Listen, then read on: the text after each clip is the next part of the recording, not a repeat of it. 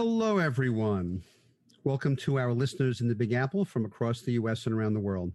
I'm Jeff Goodman, and you've tuned into Rediscovering New York. Professionally, I'm a real estate broker with Brown Harris Stevens, and as most of you know, I love this city. Rediscovering New York is a weekly program about the history, texture, and vibe of New York. And we do it through interviews with historians, local business owners, nonprofit organizations, preservationists, local musicians and artists, and the occasional elected official.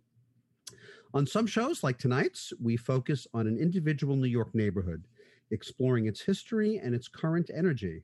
What makes that particular New York neighborhood special? Sometimes we host shows about an interesting and vital color of the city and its history that's not focused on one particular neighborhood. Prior episodes, we've covered topics such as American presidents who were from New York, the history of women activists and the women's suffrage movement in the city. We've covered African American history going back to the time of the Dutch. We've looked at the history of the city's LGBT community and the gay rights movement. We've explored the history of bicycles and cycling, the history of punk and opera, and even our public library systems. And believe it or not, everyone, we have three. New York City has three public library systems, not one and not two, like everything in the city, which is great. Uh, we've looked at some of our greatest train stations and even gone, gone across some of our bridges. After the broadcast, each show is available on podcast. You can get us on Apple, Spotify, SoundCloud, Stitcher, and other services. Tonight, we're visiting a very special neighborhood, one that's dear to my heart. It's probably one that I have more family history than any other. Um, next Monday is Columbus Day and say what you will about uh, uh, what Columbus, the the not so great things he did as well as the good things. He's celebrated as being from Italy, and Columbus Day is a grand day to celebrate Italian American heritage in New York and in the United States. And uh, last month, if it wasn't for COVID, we also would have had the San Gennaro Festival, uh, which takes place over ten days in September. So I thought it was the perfect evening to talk about and visit Little Italy. Uh, our first guest is someone who's no stranger to our show. It's Joyce Gold of Joyce Gold History Tours. Joyce is a recognized expert and educator in New York history, and for over 40 years has been guiding New Yorkers and visitors to rave reviews. She does private walking tours as well as tours open to the public. Joyce has published two books, From Windmills to the World Trade Center, a walking guide through the history of Lower Manhattan, and the second one, From Trout Stream to Bohemia, a walking guide through the history of Greenwich Village. Joyce has contributed entries to the Encyclopedia of New York City. And I love to say this if this wasn't enough, the New York Times has called Joyce the doyen of New York City tour guides. It's a level of recognition that any tour guide would relish. And we welcome back to Rediscovering New York, Joyce Gold. Joyce, welcome back to Rediscovering New York. Thank you, Jeff. It's great to be here again. I, you know, I always love to ask people about, you know, where they came from before they made this this this great city your home. You're not from New York originally. I'm from a small town in Pennsylvania, eastern Pennsylvania, called Hazleton. But when I was 14 or 15 with my family, I moved to New York City. So I've been here for a very long time. And you give amazing tours. I've been on a lot of tours that you've given. How did you get involved in the work you do, which is not just tours, but it's really bringing New York's history to life for the people who were lucky enough to find out about you and put themselves uh, on your walks? Oh, thanks for asking. I was a computer analyst working on Wall Street, and one day in a wonderful old bookstore, Mendoza's bookstore, long gone, I uh, picked up a hundred year old book about New York prior to that. It discussed streets that I passed every day coming from the subway to my office. And suddenly the world of New York looked very different to me. People I worked with didn't know much New York history in the 1970s. So I started telling the history to people who lived here. And that's how the business began. I just mm. thought it was something they needed to know. And um, one of the many wonderful tours that I have gone on that you have given have been has been of Little Italy. Um, you know, the show I build is being Little Italy, and we're going to be talking mostly about Little Italy, but we're also going to be talking about a neighborhood adjacent to Little Italy, um, the South Village, um, specifically um, the two neighborhoods that Italians settled in Lower Manhattan is different from Upper Manhattan. Let's talk about Little Italy first. What was the neighborhood like before it became Little Italy? Before it became settled by by by people from Italy? Well, you know, the very big waves of immigrants before the Italians and Eastern European Jews came in the end of the 19th century were people who came from Ireland in the 1840s and 50s and people who came from Germany in the 50s. So, what became Little Italy was largely an Irish area, the notorious Five Points. And uh, Mulberry Bend was, uh, was a notorious part of that. And so one group comes in and the previous group moves out. And that's what it was before. When did Italians start immigrating to New York in sizable numbers? And also, another the part two to that question is why would it have been at that time? And we, we could look at Eastern European Jewish immigration and point to pogroms in 1881 that sort of started a big wave. You know, when did Italians first start coming to New York in large numbers, and why at that time? Well, it's a good question because so much of New York history has to do with what was happening elsewhere in the world. In the 1870s, Italy, which had been a combination of separate states, gets unified. And people in the rural part of Italy, most notably the south, but some of the north as well, just loved their country, but they couldn't afford to live there. And so uh, by the 1880s, 1890s, they start their agricultural exports started getting big uh, competition. Their wines from France, their citrus fruits from Florida and California.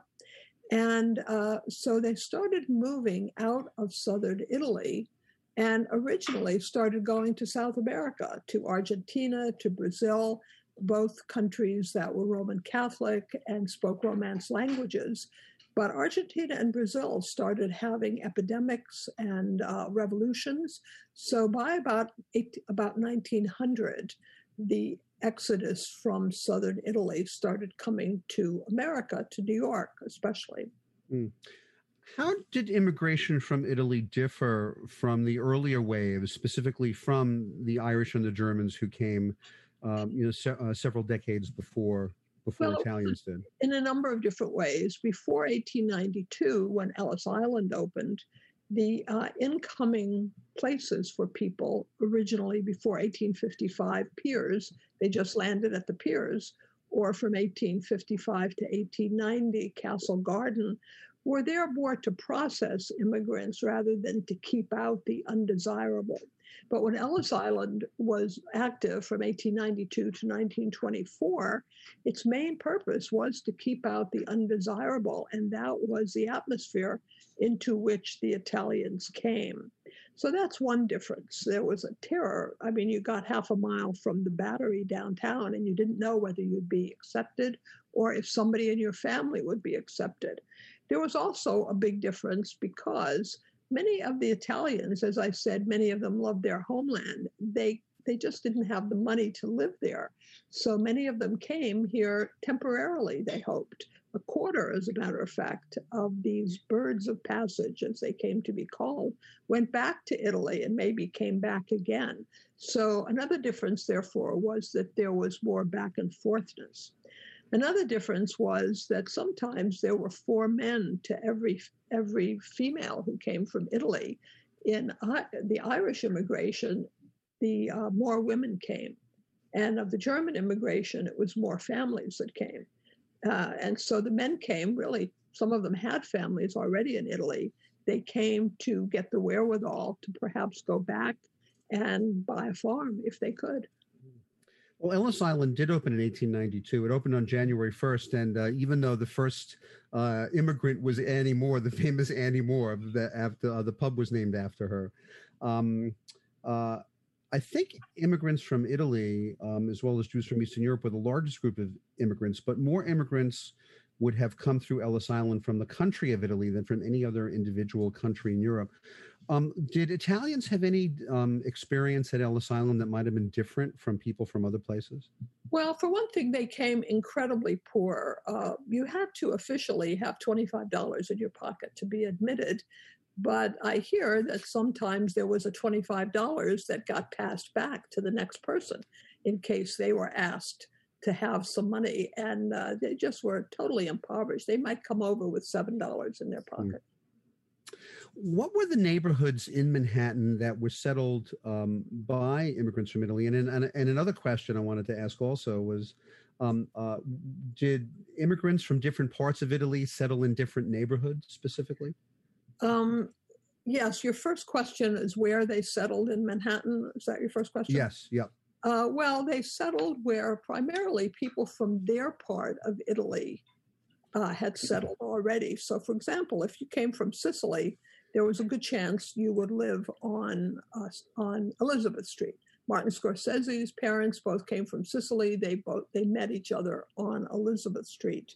Uh, if you were from Genoa, uh, that might be Baxter Street. If you were from Naples, that would be uh, Mulberry Street. So they talk about uh, making Manhattan a kind of patchwork quilt, uh, quite similar to what it had been in their native land as well. Very unusual. Wow.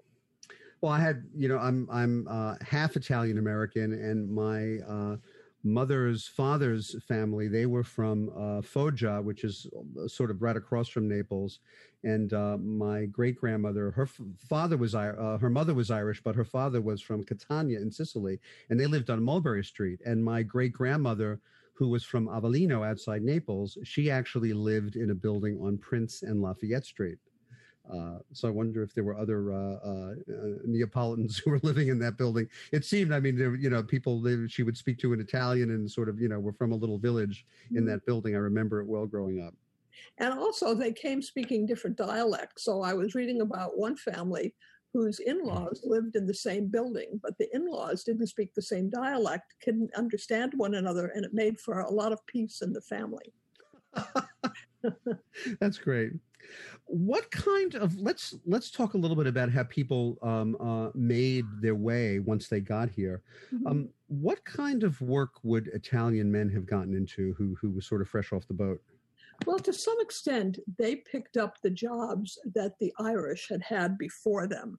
So the men would be barbers, they would be shoemakers, they would work at the docks. Mm newsboys, street cleaners, pick and shovel, and it, to a certain extent, the dirtiest, most dangerous jobs is what they have. They always have on Ellis Island. They always have this joke. An Italian guy says, uh, "When I came to America, I heard that the streets were paved with gold." When I got here, I found out three things. They were not paved with gold, they were not paved at all, and we were expected to pave them. hmm. What kind? What was there any particular kind of work that that women from Italy would do? Yes, about 94% of those women go into manufacturing, and to a very large extent, that was the needle trades, the garment industry. Uh, some of them also went into candy making, which was a downtown uh, kind of manufacturing uh, job as well. And uh, there was a tradition among the Italian families that it was fine if a woman wanted to work in a factory before she got married, but once she got married, she shouldn't really leave the house because the family was the very basic institution among the immigrants if you if you want to generalize. And so then they were then she would often work in the tenement small rooms but it would still be in the garment trade. Uh, she would have the material brought to her, work at home, and then it would be taken away. Mm. Well, you know, one of the dark sides of New York history is that there was astounding poverty in lower Manhattan specifically. There was poor health and a very high death rate. Um, Jacob Riis brought it to the public side by publishing his famous book, How the Other Half Lives. And you look at pictures from that book and you think, oh my God, it's, uh, you know, how squalid and how, how unhealthy.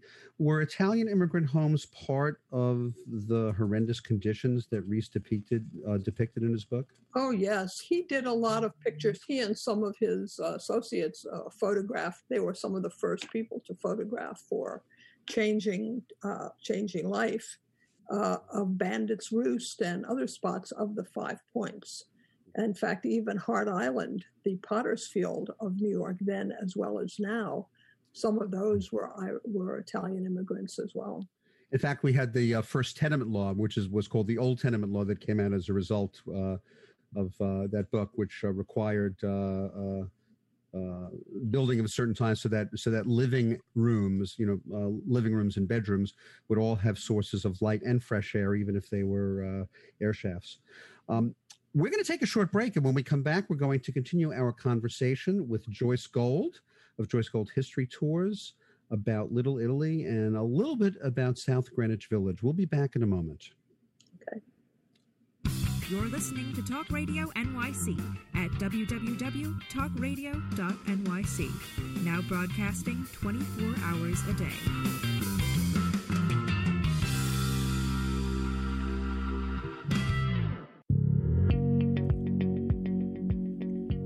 Do you love or are you intrigued about New York City and its neighborhoods?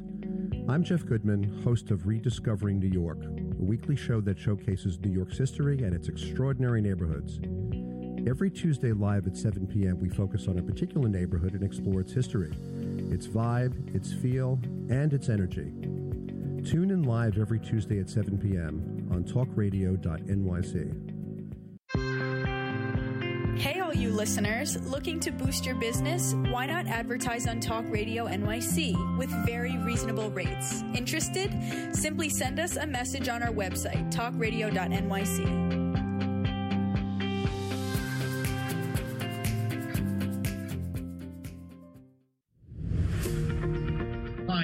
Dobbin. Join me every Thursday evening for the Mind Behind Leadership here on talkradio.nyc. We speak to people from business, sport, military, and politics, all around what makes a great leader. The personal experiences of what's worked and, maybe more importantly, what hasn't worked. So that's 7 o'clock every Thursday evening, the Mind Behind Leadership here on talkradio.nyc. Listen to real stories of real leaders. You're listening to Talk Radio NYC. Uplift, educate, empower.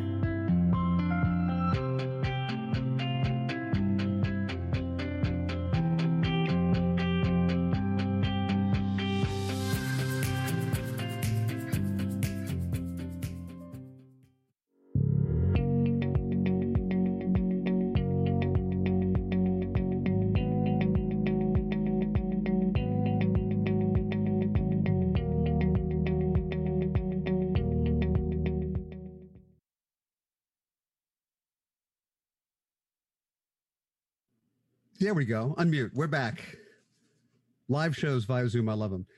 Uh, we're back to rediscovering New York, and this is our 85th episode. Can you believe we've been on the air almost two years? And this is episode 85 about Little Italy and a little bit about the South Village. Um, I want to give a special shout out to my wonderful mother who is listening from Boca Raton, Florida. Um, she would have been back in New York by now, but sadly, because of restrictions involving COVID, she's uh, holed up in her wonderful home in Boca Raton. I wish I was there with you, Mom. I miss you terribly. Um, Joyce, before we get back to Little Italy, I want to ask you: you're you're in the business of giving tours, and you know, COVID, of course, has impacted um, your your business. But you're back now to giving some small person tours, aren't you? Some some private tours. Hold on, you're not uh, unmuted. Hold on a second.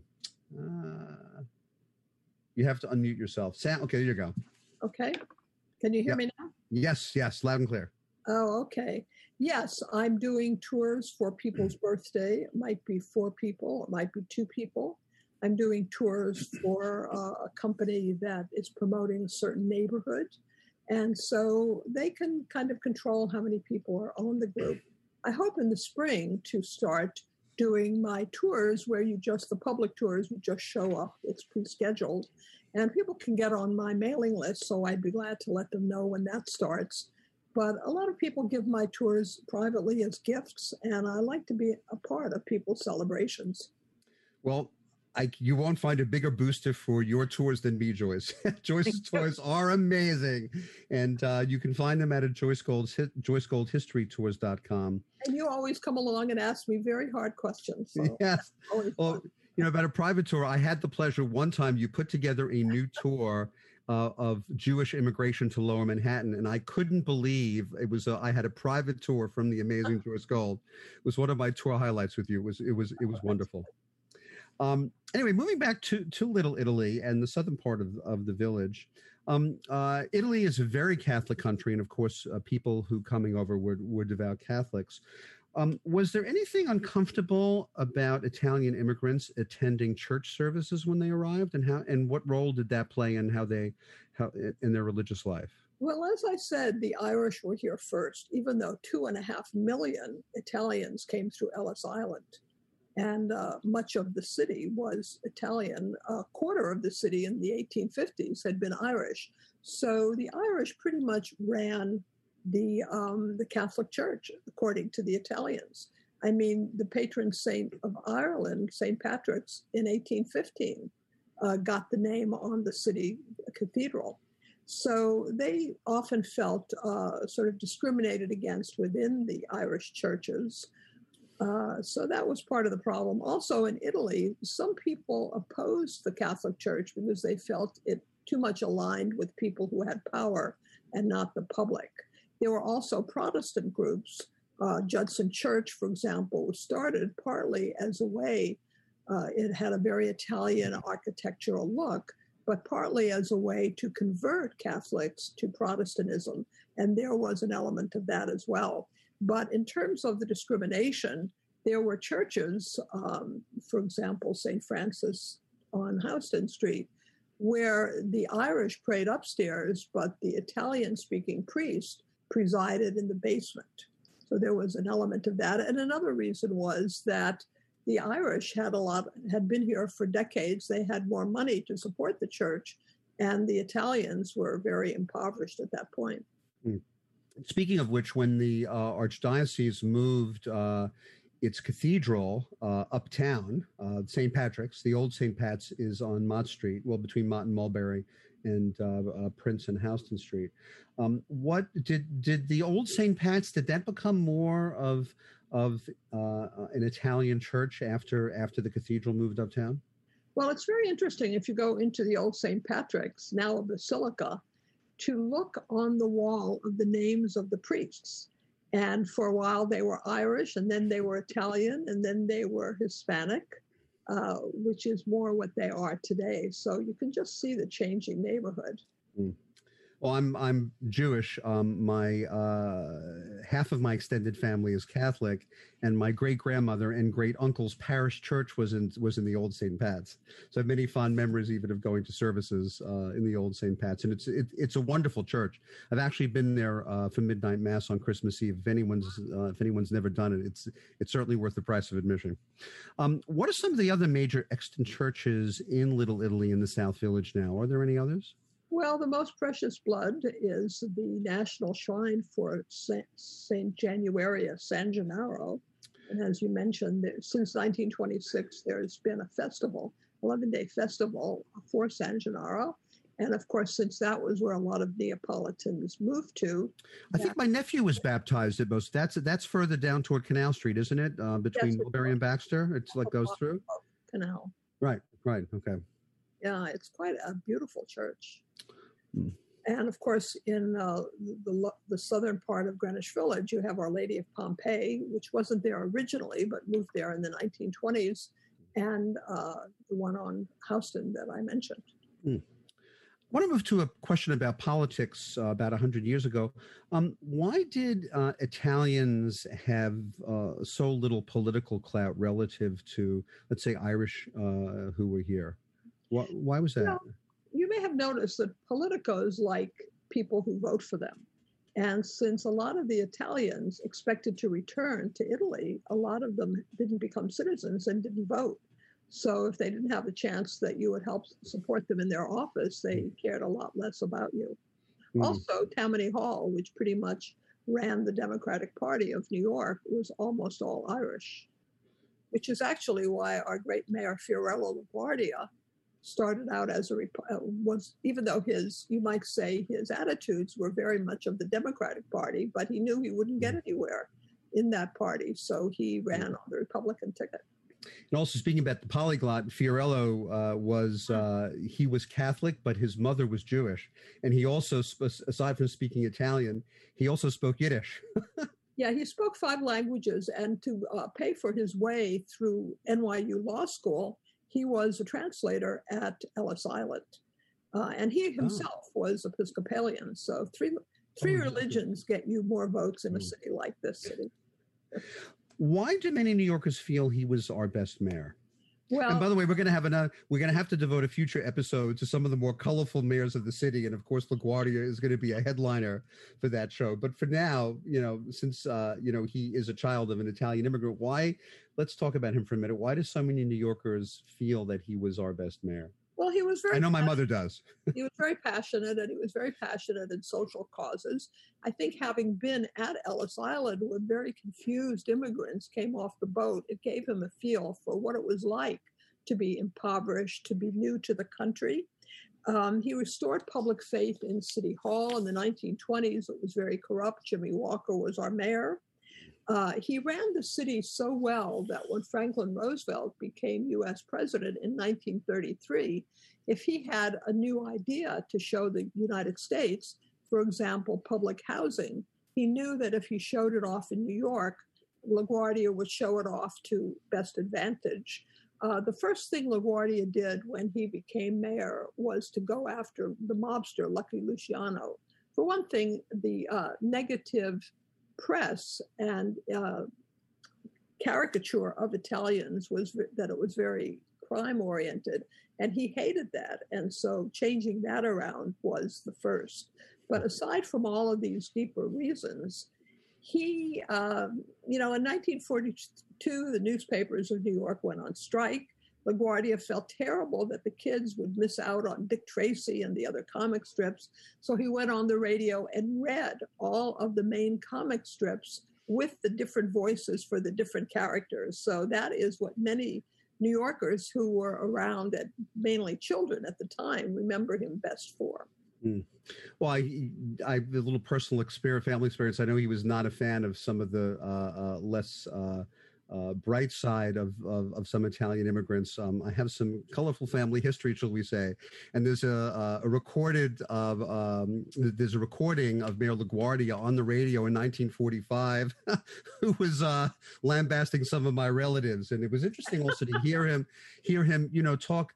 He um, um, my family name is Shilitani, and when he talked about that, he almost poked fun at it, and it was very strange to hear an Italian American who was poking, who who was almost being anti-Italian in in the way he was speaking about about somebody. By the way, if anyone is interested in that, it's a five minute clip. I'll be happy to send it to you. Uh, it's on YouTube. You can email me at jeff at rediscoveringnewyork.nyc, which leads me to the next question um, uh, about Italian Americans and popular culture. Uh, films about Italian Americans have always been popular. Why do you think, Joyce? I think there's a family element. Uh, it's even a mob uh, organization is called a family. And I think people relate to that. People also like to think about people who do things that they would never dare to do. And I think those are two of the main reasons. Hmm. What are the summer? What are some of the major films about the Italian experience? Do you think? Well, certainly Godfather one, two, and three are probably the most famous. On television, you had the long series, the wonderfully done series called The Sopranos, um, so there are a lot. Mean Streets is another one. Taxi Driver is one, although it doesn't take place downtown primarily. Uh, but um, I guess these are some of the main ones, and they all have to do with crime. My personal two favorites are, however, have nothing to do with crime, but they do have to do with family and that's both Moonstruck, which I think I just I love Moonstruck the tenth time, and my cousin Vinny. And if any of your listeners have not seen both of them, I strongly recommend Moonstruck with Cher and other great actors, and my cousin Vinny with Joe Pesci and other very appealing people. You know, I'm almost embarrassed to say, as many times as I've seen Moonstruck, I've never seen my cousin Vinny. But ah! now I'm going to take it as an admonishment from you uh, to do yes, that. Um, we have a, a, short time left in the segment. You know, neighborhoods change over time. Uh, what displaced many Italians from Little Italy and also the South Village? Well, if Italians move to New York these days, they don't move to Little Italy. Uh, but one group that was kept out of the United States from the 1880s to 1965 were people from Asia. And so Chinatown, which for many years, 50 years, was just three little blocks, is expanding and it's pretty much taking over Little Italy. A lot of the buildings that look Italian because they have Italian restaurants are really Chinese or Asian owned at this point. Mm. Well, Joyce, there's so much more we could talk about, but uh, we're limited to half a show, which almost is half an hour. Uh, thank you so much. My first guest on, to me, what's a very special show about a very special neighborhood, Little Italy, and a little bit about the South Village, has been Joyce Gold of Joyce Gold History Tours. You can find out about Joyce's extraordinary excursions, some of which now are private and small audiences, and so you can be protected in the age of COVID. And you can read about Joyce's tours at joycegoldhistorytours.com. We're going to take a short break, and when we come back, we have a very special guest. He and his family have been in business, it's fourth generation business now in Little Italy for 95 years and still going strong. We'll be back in a moment. You're listening to Talk Radio NYC. Uplift, educate, empower.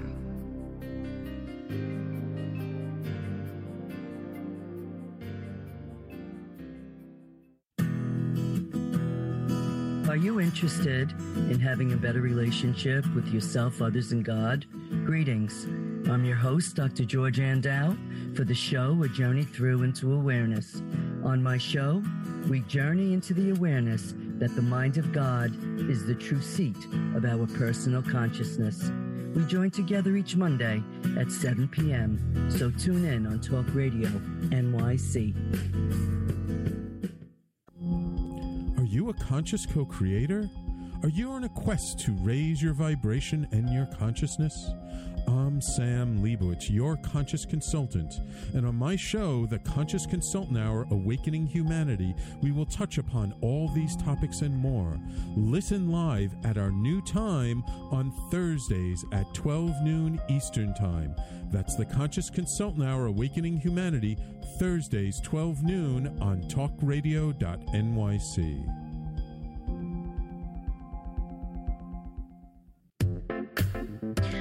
curious person, always asking questions?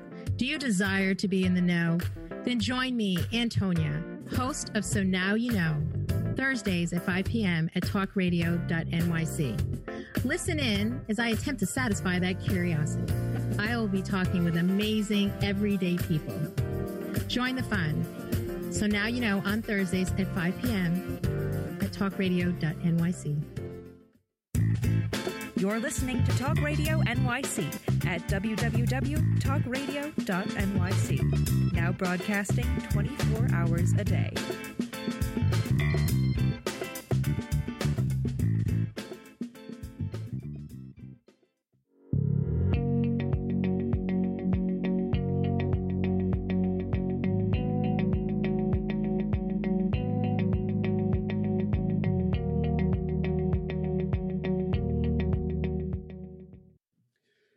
Back, and you're back to Rediscovering New York.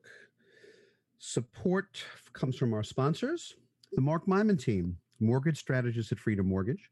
For assistance in any kind of residential mortgage, Mark and his team can be reached at 646 330 4735. And support also comes from the law offices of Thomas Siaka, focusing on wills, estate planning, probate, and inheritance litigation. Tom and his staff can be reached at 212 495 0317. Our show is about New York, its neighborhoods, its history, and the myriad textures of our amazing city. There's another great show on the air about New York and specifically about the business of real estate.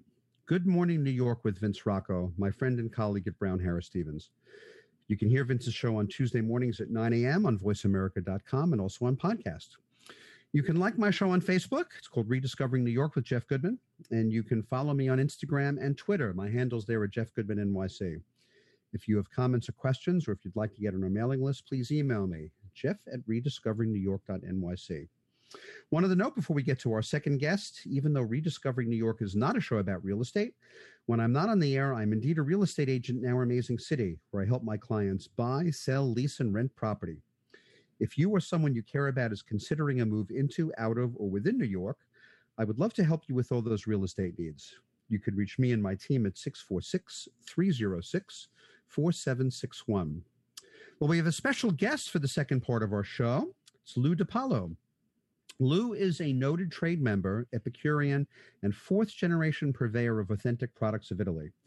His family run business, Di Palo Fine Foods, down on Grand Street, opened its doors in 1925 in Little Italy, and it remains there today. Lou and his family are personally involved in every facet of the business.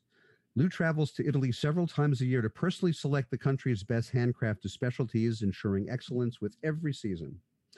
Topped amongst Lou's revered business practices, he explains the traditions and history behind his products, offering tastes to store patrons, many of whom have known Di Palo's through the generations.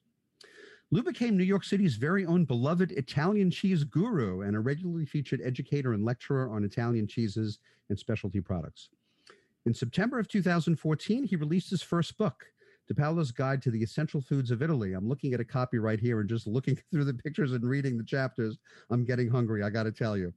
Um, anyway, I cut short the title. Sorry about that. Di Palo's Guide to the Essential Foods of Italy 100 Years of Wisdom and Stories from Behind the Counter to further share his passion and knowledge of Italian foods throughout the U.S.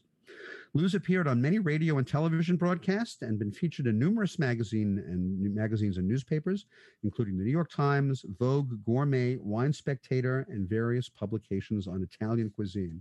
Lou Di Palo, a hearty welcome to Rediscovering New York.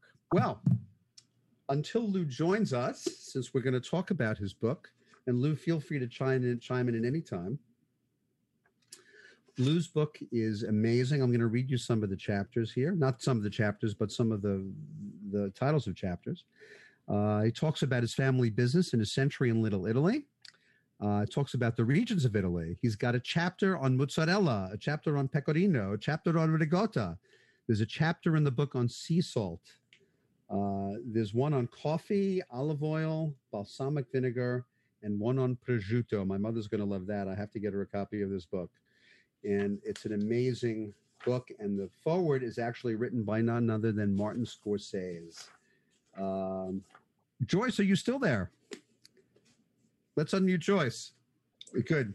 So while we're waiting for Ludo to to chime in, um, one question I wanted to ask you, Joyce, that, that I that I didn't get to ask you, is how did Italians adjust to the public school system when they got here? Did they like it? Did they dislike it? Uh, the teachers in the public schools in 1900 were largely Irish women. And um, a lot of them thought it was very low class to be Italian. So, one of the problems that the children had in school was that they would be put down by the teachers. Ah, I think we have Lou back, Joyce. Uh, it's a. Hi, Lou. I see your picture, Lou, but you're uh, not coming through on your voice now. There may be a setting on your phone. And thank goodness for the podcast, we can splice this a little bit, so we'll get uh, a tighter a tighter rendition for the for the replay. It's not anyway. Well, why don't you keep trying that, Lou, and then we'll um uh when when you get it, you know, just chime in, and then we'll and then we'll and then we'll cut in. Uh, as much as I hate cutting off Joyce Gold, um, you by the way, Lou, you might have to swipe up or down on the phone for the mic. I'm not sure. You have an iPhone, don't you? Was that a Joyce whistle I heard, or maybe something from Lou? Were you whistling, Joyce? whistling in the dark. Well, you're not in the dark. Uh, okay. So anyway, back to schools. What was what, was the experience of, of, of Italian immigrants in, in, in the school system? Well, the kids were put down. I mean, a lot of people in this country really didn't respect the Italians.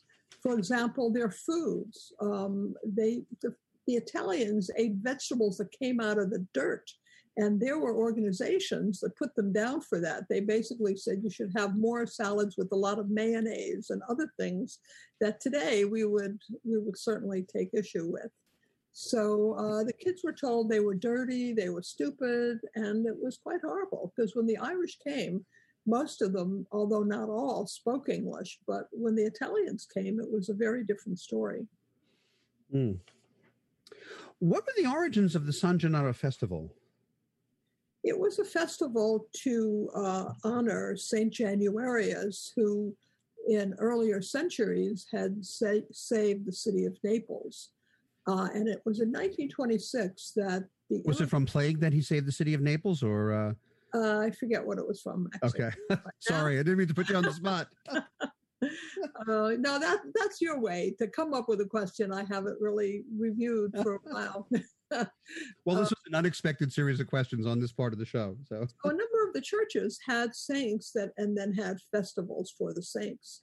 Mm. And so it was in 1926 that the basically the store owners, the cafe owners in Little Italy, put out a kind of a kiosk and praised the saint. And as I mentioned, uh, the, the, most precious blood uh, Roman Catholic Church on Mulberry uh, is the national shrine for Saint for San Gennaro, and it was very popular. And they welcomed many other people from other other parts of the city, and uh, it was it was very good. Now, people, if they had a wish, a health wish, for example, would put um, bills, uh, money into the the uh, float of the saint, and then that money would be used to help some of the impoverished people of the neighborhood. So that's how it all started and became the thing that many people went to every year. This is the first year, I think, that they're not having it. Uh, it used to be owned by the people of Little Italy. Now I think I don't know. I don't know if I'm on there. Yes, you're on. We hear you back. I'm on. Okay. On. Great. well, let me let me just say something. for for one thing, uh, I'm not really that computer savvy, and all, and even with these iPhones over here, uh, I'm better off with a flip phone probably. but anyway, I, thank you for the introduction.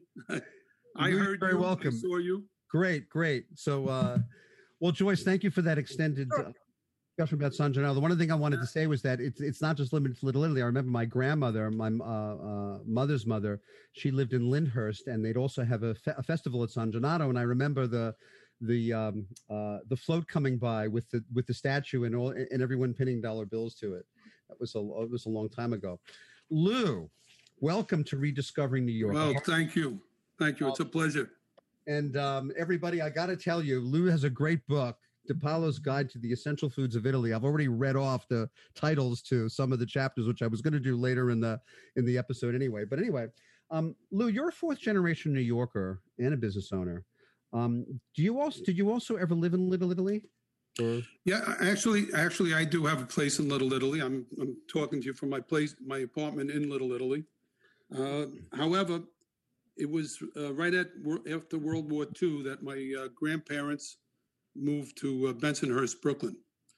And Little Italy was always meant to be a place to come here, and when you moved into mainstream America, actually move away from this community and they moved to other areas where uh, they had open air and gardens and a little bit more land and uh, something that they were more used to in Italy, uh, away from these um, these these tenement buildings. But but Little Italy is actually has always been my home.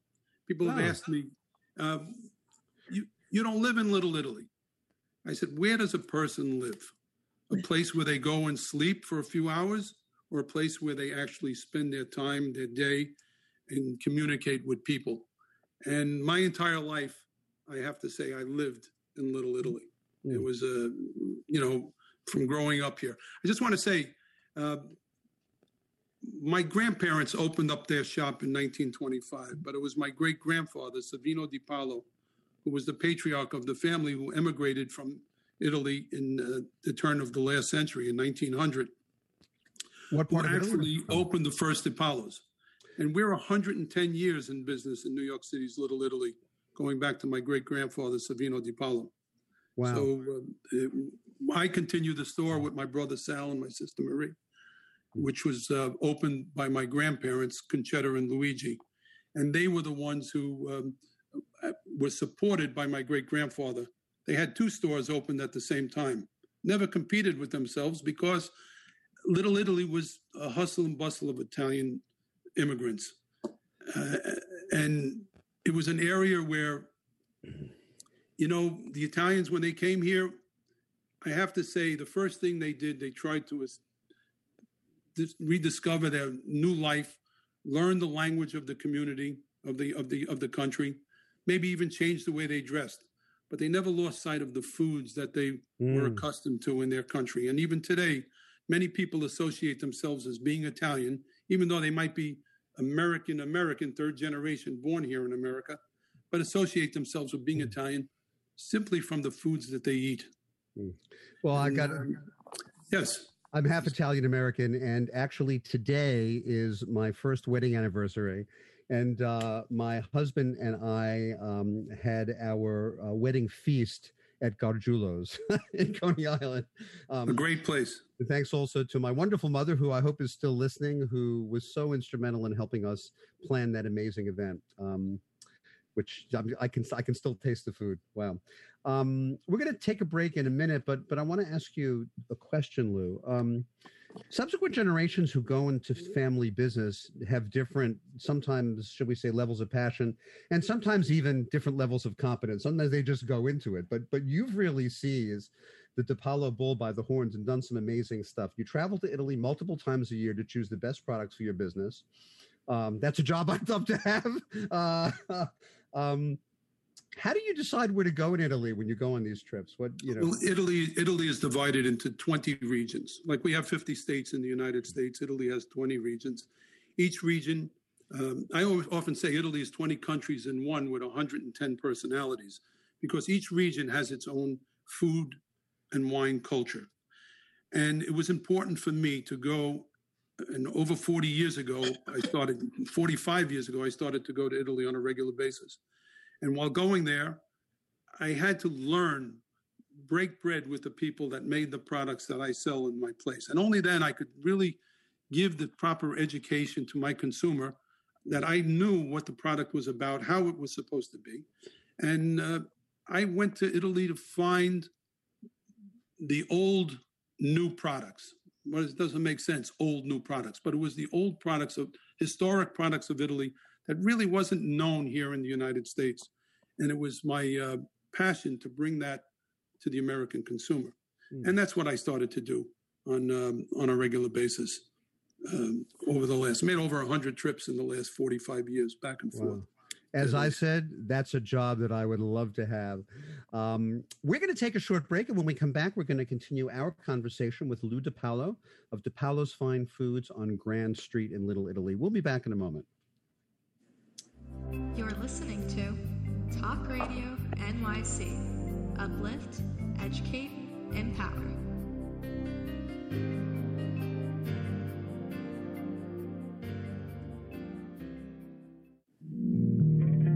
Are you a small business trying to navigate the COVID 19 related employment laws? Hello, I'm Eric Sauver, employment law business law attorney and host of the new radio show Employment Law Today. On my show, we'll have guests to discuss the common employment law challenges business owners are facing during these trying times. Tune in on Tuesday evenings from 5 p.m. to 6 p.m. Eastern Time on talkradio.nyc.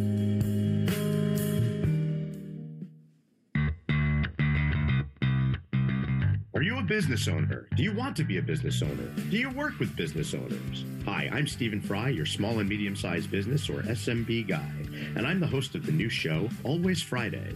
While I love to have fun on my show, we take those Friday feelings of freedom and clarity to discuss popular topics on the minds of SMBs today.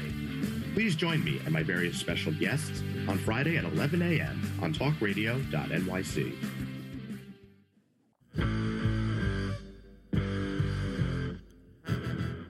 run or are ready to open your own business? Hi, I'm Jeremiah Fox. I've been operating and opening small business for the last 25 years, and I'm the host of the new show, The Entrepreneurial Web. Tune in every Friday at noon Eastern Time for insights and stories on the nuances of running small business right here on Fridays at noon, talkradio.nyc. You're listening to Talk Radio NYC at www.talkradio.nyc. Now broadcasting 24 hours a day.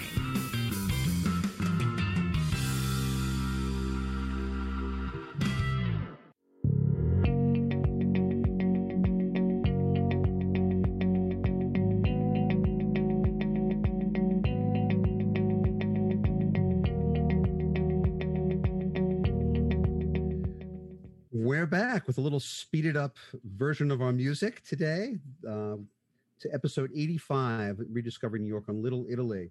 My second guest is Lou Di Palo of Di Palo's Fine Foods on Grand Street in Little, Little Italy. Lou, I want to ask you about your book. Uh, the first book is Di Palo's Guide to the Essential Foods of Italy. It's published by Ballantine Press, everyone, by the way. And I'm looking at it right now, and it looks so sumptuous um, with all the chapters that I mentioned before. Um, what was the inspiration for you to write the book? Well, uh, many people have been asking me to write a book uh, for uh, quite a, quite some time. Um, I have I do have a lot of knowledge in the foods of Italy, but I said I'm going to write a if I'm going to write a book, and I said this to my uh, agent. I said I needed to write a book to tell a little bit of the story of my family. I needed to tell the story of of the products that Italy uh, produces, the food products, and I needed to tell the story of the people that produced it. But I had to do it through stories. I'm a storyteller. And the way I needed to get the message across was through the stories. And it also had to do with an underlining theme that I wanted to present. Food to me is very important, very essential to bring people together. I think if the best moments we can have with someone is to sit down and have a meal together and share one, this wonderful meal. And food to me brings people together on a wonderful note. And if you'll notice when you read the book, the book is full of stories, stories about the product, but I tell it through a relationship. Somewhere along that line in that story, there's some type of relationship between people, whether it's with my great grandfather and the uh, Iceman, or uh, it's with myself and someone, a, a, a, small farmer in Italy. There's a relationship between that. And, and, and this, good or bad, there's a relationship that food brings these people together. Mm. And uh, this is what I wanted to do. My my agent said, "No, you can't do it. It'd be too much." So well, then I don't want to write a book.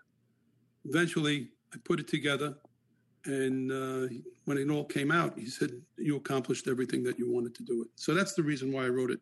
Needed to tell those stories. Uh, oh, that's great. People behind them.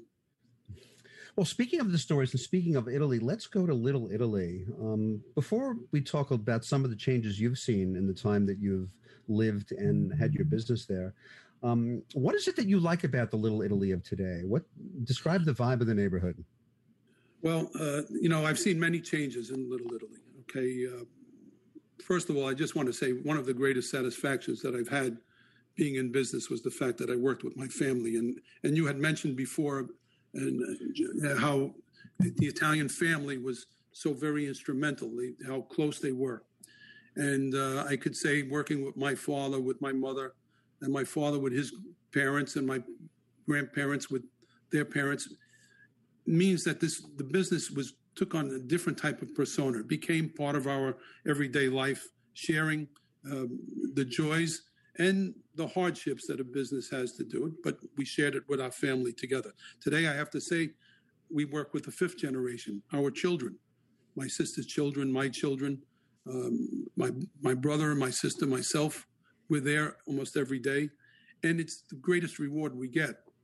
But what took place in Little Italy? At first, we I thought was very very sad when I was in the Air Force in 1969, I was in Travis Air Force Base, and I went over to San Francisco, and I noticed in San Francisco, um, North Beach, the Italian community there, there were a lot of Chinese stores right next to Italian stores, and I came back in um, in the early 70s, and I said to my father, I said, well, "Boy, I was in San Francisco, and the Little Italy section over there is mostly Chinese." And then I noticed the first Chinese store that moved north of of Canal Street. And by 1980, 1982, we were the last Italian store on on our block on the corner of Mott and Grand Street. And at first, it was a little bit depressing. I saw our world starting to close in on us and, and disappearing. And then my father took ill in 1990, and and my father said, showing us the keys of the store, said to my sister Maria, myself, and my brother Sal, and said, "Listen, uh, this is time for you to close the place." And he says, "Unless you want it." So he gave us the keys, and I went to my brother and sister. I said, "You know, let's not focus in on outside. Let's think of our store not as an eyesore in a changing community, but a shining jewel in a changing community." And I realized at that point that I was looking at my, with the new immigrants that were coming in, I was looking at my grandparents and great grandparents, how they first came and settled in the community. And, and to me, uh, I think the survival of Little Italy was due to the fact that the Chinese came in and started settling. And Little Italy, what few members of Little Italy remained, realized we needed to, to develop the story of the Italian immigrants. And Little Italy was part of that story. And we needed to hold fast and keep the tradition alive. What's happening today in the community is very different. It's no longer a um, only ethnic community, Chinese or Italian. It's both, and it's much more. It's become gentrified. We have the part new of, wave. part of it's become Nolita. Well, Nolita is uh, invented by you guys, the real estate people. They invented the name Nolita. Yeah. For me, Nolita is nothing but Little Italy Italy. extended into north of of um, of uh, uh, Kenmare Street. So, so the point the point I'm saying, and and the reason for calling it Nolita was, uh, in my opinion, raising the raising the rents in the community. But forget about that. Little Italy is becoming gentrified. Chinatown is becoming gentrified.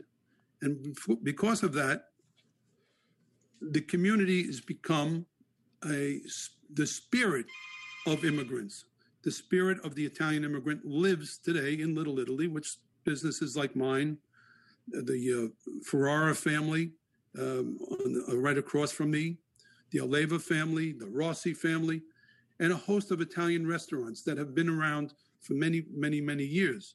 That's the spirit of the Italian immigrant, the spirit of Little Italy. And it will always remain. We have four businesses in business over 100 years on my block.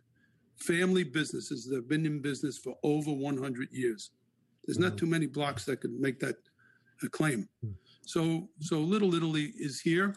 It's here to stay through the spirit of uh, of the Italian immigrant through families like mine. Um, we're almost out of time, Lou, but I want to ask you a question about business in Little Italy. Would you have any advice for someone looking to open up a business in Little Italy right now? Well, in anywhere you want to open up a business, there's th- there's really a few things you have to do. You have to understand your customer, your client, give them the best service, give them the best quality, and give them a reasonable price. And it doesn't matter what type of business you open, whether it's a food business or a clothing business or a barber shop. You're going to be successful in Little Italy or any other community. Little Italy is very, very uh, active. A lot of people, a lot of tourists come down. We're not a tourist store, but we're a tourist attraction, but we're not a tourist store. And Little Italy still has a lot of life left in it. And I encourage people to come here. In Little Italy, we got to get through this uh, COVID right now, but other than that, uh, it, it's it's still going to be here and it's still going to be going strong. One last question before we sign off. Um, do you know if most of your customers are regulars at Di Palo's or? Uh, we have we have generations of customers generations i could say we're five generations in the business and we have five generations of customers same families for many generations whether they live in the little italy community or they make a what i like to call a pilgrimage to come and visit us Hmm. Well, great. Lou, thank you so much for being our guest on Rediscovering New York this evening. My second guest has been Lou Di Palo. He's the fourth generation, but not the last generation of Di Palo's Fine Foods. And Lou's book is called Di Palo's Guide. His first book is called Di Palo's Guide to the Essential Foods of Italy. I'm sure it's available on Amazon. It's published by Ballantine Press. Thanks, Lou. Thank you. Well, thank you for joining us tonight on our journey to Little Italy. You can like us on Facebook. It's Rediscovering New York with Jeff Goodman. And you can also follow me on Instagram and Twitter. My handles there are Jeff Goodman NYC.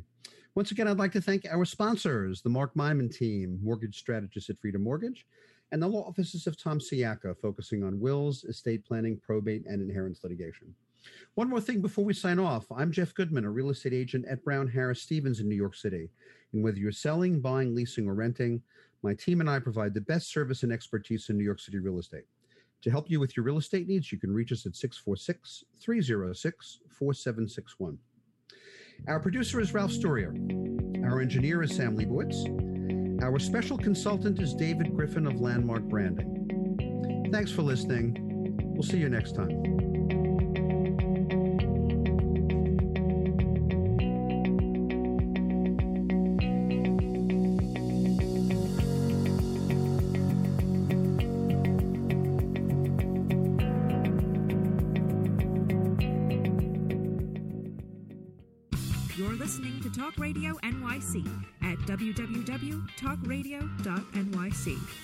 Broadcasting 24 hours a day.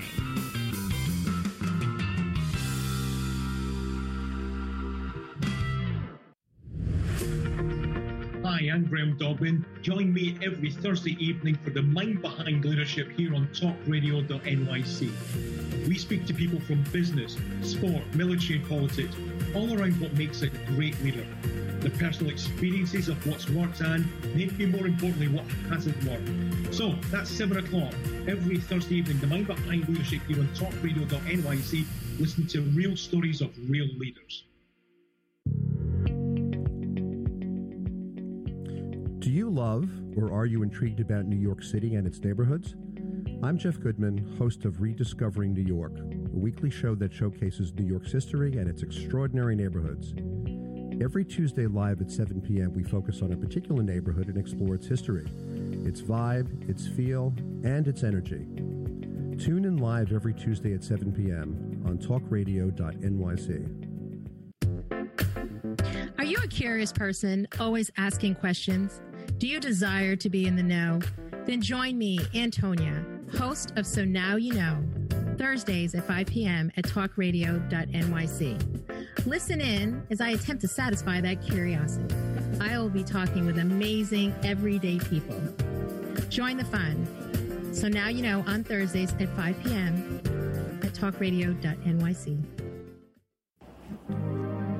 Hey, all you listeners, looking to boost your business? Why not advertise on Talk Radio NYC with very reasonable rates? Interested? Simply send us a message on our website, talkradio.nyc.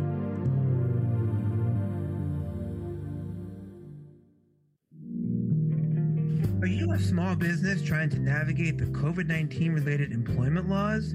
Hello, I'm Eric Sauver, employment law business law attorney and host of the new radio show Employment Law Today. On my show, we'll have guests to discuss the common employment law challenges business owners are facing during these trying times. Tune in on Tuesday evenings from 5 p.m. to 6 p.m. Eastern Time on talkradio.nyc.